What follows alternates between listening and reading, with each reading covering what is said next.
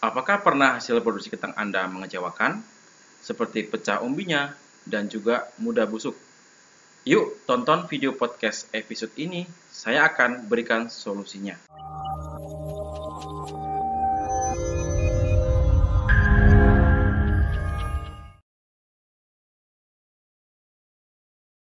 Halo, selamat datang di channel YouTube kami, NPK Mutiara TV. Di channel ini, anda akan mendapatkan informasi dan edukasi seputar pertanian, khususnya nutrisi tanaman. Tonton video-video kami, jangan lupa like video kami, subscribe, dan pentung tanda loncengnya untuk terus mendapat update dari kami. Halo Sobat Mutiara, perkenalkan nama saya Budi Nofrida, agronomis dari Sumatera Barat. Wilayah kerja saya di daerah ke Kecamatan Kayu Aro, Kabupaten Kerinci, Provinsi Jambi. Di video podcast episode ini, saya akan membahas tentang tanaman kentang, komoditi yang banyak dibudidayakan di wilayah saya untuk memperoleh hasil panen yang optimal, terutama kualitas, ada beberapa faktor yang mendukungnya. Salah satunya adalah pemberian nutrisi yaitu pemupukan. Nah, kali ini saya akan bahas tentang bagaimana caranya agar hasil produksi kentang Anda bagus, tidak mudah pecah umbinya, dan tidak mudah busuk saat penyimpanan. Sebelum mulai, silakan tulis kolom di kolom komentar pertanyaan Sobat Mutiara ya, jika ada yang ingin ditanyakan. Yuk kita mulai materinya. Sahabat Mutiara, untuk judul video presentasi kali ini adalah mengurangi pecah umbi pada tanaman kentang. Yuk kita simak presentasinya. Nah, kentang ataupun bahasa latinnya adalah Solanum tuberosum L adalah tanaman sayuran perdu semusim dan berumbi yang memiliki umur panen sekitar 90 sampai 115 hari setelah tanam tergantung varietas yang ditanam. Nah, daerah yang ideal untuk budidaya tanaman kentang ini adalah dataran tinggi yang memiliki ketinggian antara 1000 sampai 2000 meter dari permukaan laut. Suhu udaranya antara 14 sampai 22 derajat Celcius curah hujan yang dibutuhkan selama masa pertumbuhan tanaman antara 1000 sampai 1500 mm per tahun dan juga kondisi tanah yang baik adalah tanah gembur yang banyak mengandung unsur hara. Nah, ini adalah beberapa syarat tumbuh yang harus kita ketahui dulu untuk memacu produksi kentang yang kita tanam. Sahabat mutiara, untuk pertumbuhan yang optimal, Tanaman kentang setidaknya membutuhkan 12 unsur hara, di antaranya N, P, K, Ca, Mg, S, Fe, Mn, Zn, Cu, B, dan Mo. Nah, Sobat Mutiara, hara-hara penting apakah yang sangat penting untuk tanaman kentang? Di video podcast kali ini saya akan menampilkan ada empat fase untuk mendukung hasil yang optimal. Yang pertama, kita akan bahas perakaran yang sehat. Nah, jadi unsur apakah yang sangat berperan penting untuk di perakar yang sehat? Yang pertama adalah fosfat, kalsium, dan boron. Yang kedua, untuk daun yang hijau sehat, itu ini kita harus berikan 6 unsur hara yang sangat penting. Yang pertama nitrogen, fosfat, kalsium, magnesium, sulfur, dan mangan. Yang ketiga, untuk pembungaan yang baik, kita harus berikan 5 unsur hara yang sangat penting. Yang pertama, nitrogen, fosfat, kalsium, boron, dan zinc. Yang paling terakhir adalah untuk buah yang sehat. Nah, di sini sahabat mutiara, kita harus berikan cukup unsur hara seperti kalsium, kalium, boron, di mana ketiga uh, unsur hara ini sangatlah penting sekali untuk pembuahan yang lebih sehat. Nah, sahabat mutiara, hara-hara penting untuk tanaman kentang ini adalah saya akan tampilkan ada parameter sekitar 10 eh, 10 buah parameter. Yang pertama produksi, besar umbi, jumlah umbi, berat kering umbi, internal blastemises umbi, kulit umbi, stres tanaman, brushing and handling resistance, busuk di penyimpanan, dan kualitas yang dimasak. Jadi ke 10 parameter ini kalsium sangatlah berperan penting di antara unsur-unsur yang lainnya. Jadi, jangan sampai tinggalkan unsur kalsium di budidaya tanaman kentang. Nah, jadi ini adalah pergerakan kalsium di dalam tanaman. sama seperti unsur lainnya, kalsium juga sangat penting sekali. Namun kelemahannya kalsium dia tidak bisa berpindah ataupun bersifat immobile. Jadi yang kalsium yang harus kita berikan adalah yang pertama itu kalsium nitrat. Nah, jadi yang pertama kalsium ini dia diambil tanaman bersamaan dengan akar mengambil air ataupun menyerap air. Yang kedua, hanya kalsium lah yang yang air yang bisa di, diambil oleh tanaman. Kalsium tidak bisa berpindah bergerak antara bagian tanaman. Yang terakhir, kalsium air harus secara konsisten tersedia selama pertumbuhan aktif tanaman. Nah, jadi unsur hara kalsium ini yang paling penting saya garis bawahi dia tidak bisa berpindah. Yang kedua, kita harus menggunakan pupuk kalsium yang larut air supaya bisa terserap sempurna dan e, pergerakannya penuh di seluruh jaringan tanaman.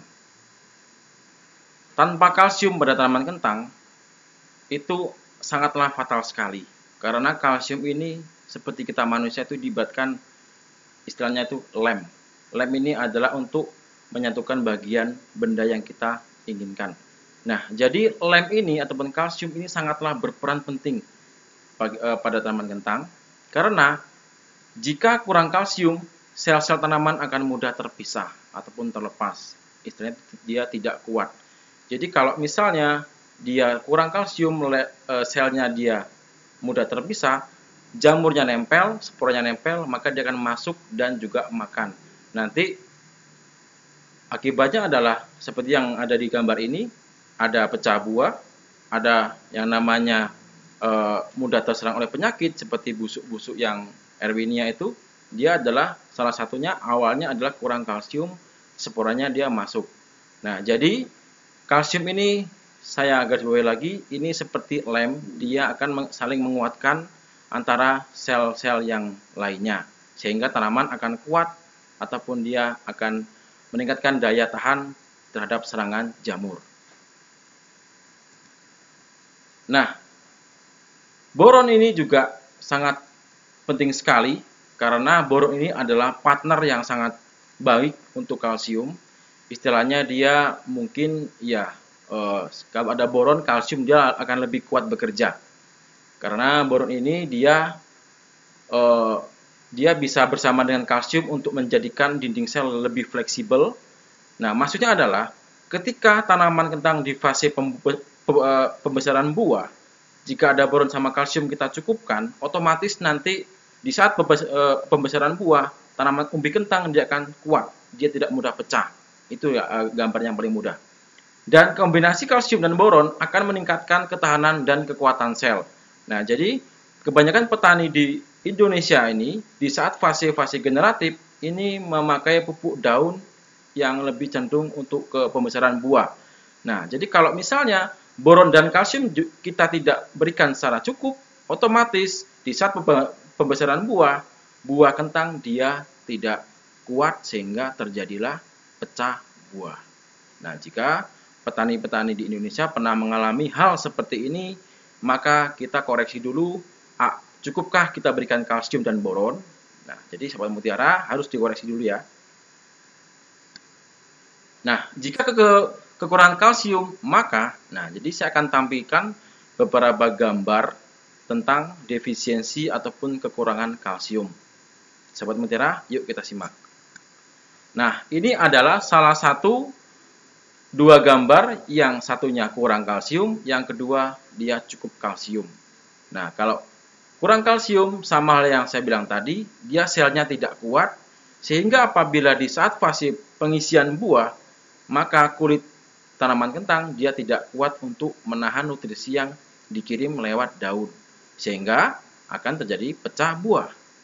Yang kedua ini cukup kalsium, buahnya sangat padat, kita belah dia buahnya sangat bagus, dia putih bersih. Ini adalah salah satu kentang dengan kecukupan kalsium. Nah, yang kedua ini kentang akan memar umbi. Nah, jadi mungkin sahabat mutiara pernah menemui hal ini kentang kita kita panen di saat pas uh, ada memar ini dia tidak terlihat, kita seolah-olah kita melihat kentang ini bagus. Setelah kita masukkan ke karung dan setelah kita simpan, apakah yang terjadi? Nanti dia akan lama-lama akan mudah busuk. Nah, ini sangat penting sekali. Kalsium boron juga sangat berperan, berperan penting di sini untuk kualitas kulit umbi yang bagus. Nah, yang ketiga adalah jika kita belah, nah seperti inilah gambarnya. Yang gambar satunya cukup kalsium, dia padat, sehingga tahan ter, eh, ter, tahan kita simpan untuk bibit ataupun untuk pasca panen. Yang kedua, ini kurang kalsium. Kurang kalsium, ya wajar. Sporanya masuk. Jadi setelah kita simpan, spornya dia akan berkembang. Karena makanan yang makanan spora ini adalah ya nutrisi yang kentang tadi ambil dari tanah. Gitu. Nah, ini sangat penting sekali Umumnya di petani Indonesia ini uh, membudidayakan kentang ini lewat bibit yang kita panen terus kita simpan. Di daerah saya sendiri kalau kentang yang grade A, B, C. Nah, kalau A itu yang KL-nya kita jual, yang B-nya kita simpan untuk dijadikan bibit jika generasi tanah uh, generasi kentang ini masih bagus. Contoh G2 atau G3 panen, yang grade A-nya kita jual sayur, yang grade B-nya kita simpan untuk bibit. Nah, Jikalau kurang kalsium, maka apakah yang terjadi? Nah, kita sim karena penyimpanan bibit ini sampai dia tumbuh membutuhkan waktu sekitar dua setengah bulan sampai tiga bulan. Kalau kita kurang kalsium di waktu yang cukup lama itu, dia akan mudah busuk. Karena ada beberapa petani yang saya jumpai, di saat panen kentang yang grade B-nya disimpan di gudang, setelah sebulan itu mau dikasih racun ataupun di, e, diberikan obat untuk menangkal ulat ataupun kupu yang dibuang sangatlah banyak. Saya tanya apakah alasannya ini busuk mas? Ini busuk pak.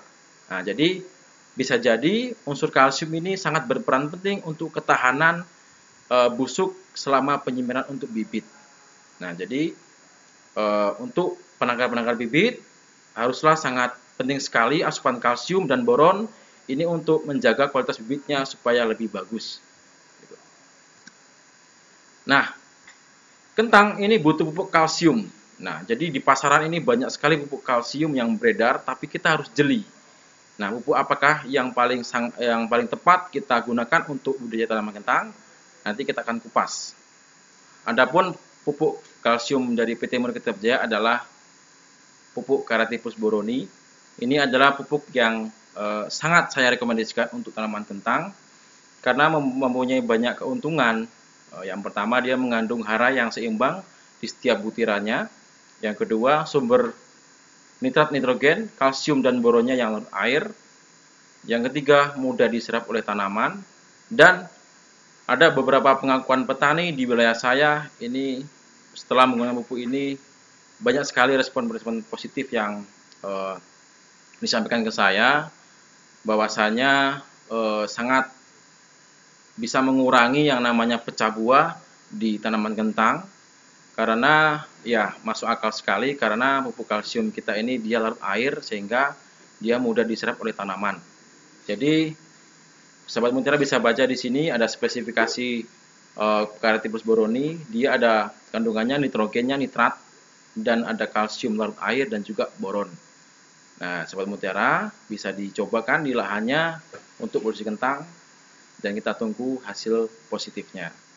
Sahabat mutiara, inilah program pemupukan tanaman kentang.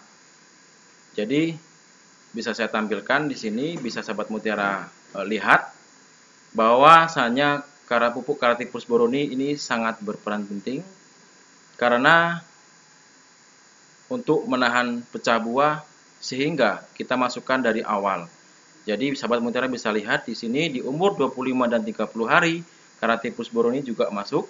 Di fase pengisian buah umur 40 sampai 50 hari Karatipus boroni pun juga masuk. Jadi di sini betapa pentingnya pupuk Karatipus boroni, sahabat mutiara bisa lihat, ada juga pupuk-pupuk lain yang untuk e, membantu untuk pengisian buah untuk tanaman kentang. Jadi Inilah program pemupukan kentang yang saya rekomendasikan. Oke, sahabat mutiara, eh, inilah media sosial kami. Jadi jangan lupa tonton uh, dan subscribe di NPK Mutiara TV. Jangan lupa uh, pentung tanda loncengnya. Kami juga ada komunitas NPK Mutiara di Telegram dan juga kunjungi di website kami di www.npkmutiara.com.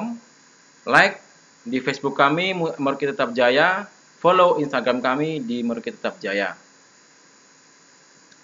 Sahabat Mutiara, kesimpulan dari presentasi saya tadi adalah jangan lupa mengaplikasikan pupuk kalsium untuk produksi tanaman kentang Anda dan yang paling penting adalah gunakan pupuk kalsium yang larut air. Dan karena kalsium ini adalah sangat penting untuk menahan pecah buah, mengurangi busuk umbi yang kita simpan, setelah pasca panen dan juga bisa untuk memperbaiki kualitas buah yang sangat bagus. Nah, jadi sahabat mutiara, jika video podcast ini dirasa bermanfaat, bagikan video ini sebanyak-banyaknya di media sosial Anda supaya menjadi motivasi kami ke depannya untuk memproduksi lebih banyak lagi video edukasi. Jangan lupa like video ini, subscribe channel MPK Mutiara TV dan pentung tanda loncengnya agar sahabat Mutiara tidak ketinggalan video-video edukasi lainnya. Stay healthy, jaga jarak, dan selalu pakai masker. Terima kasih, sampai jumpa. Salam Mutiara.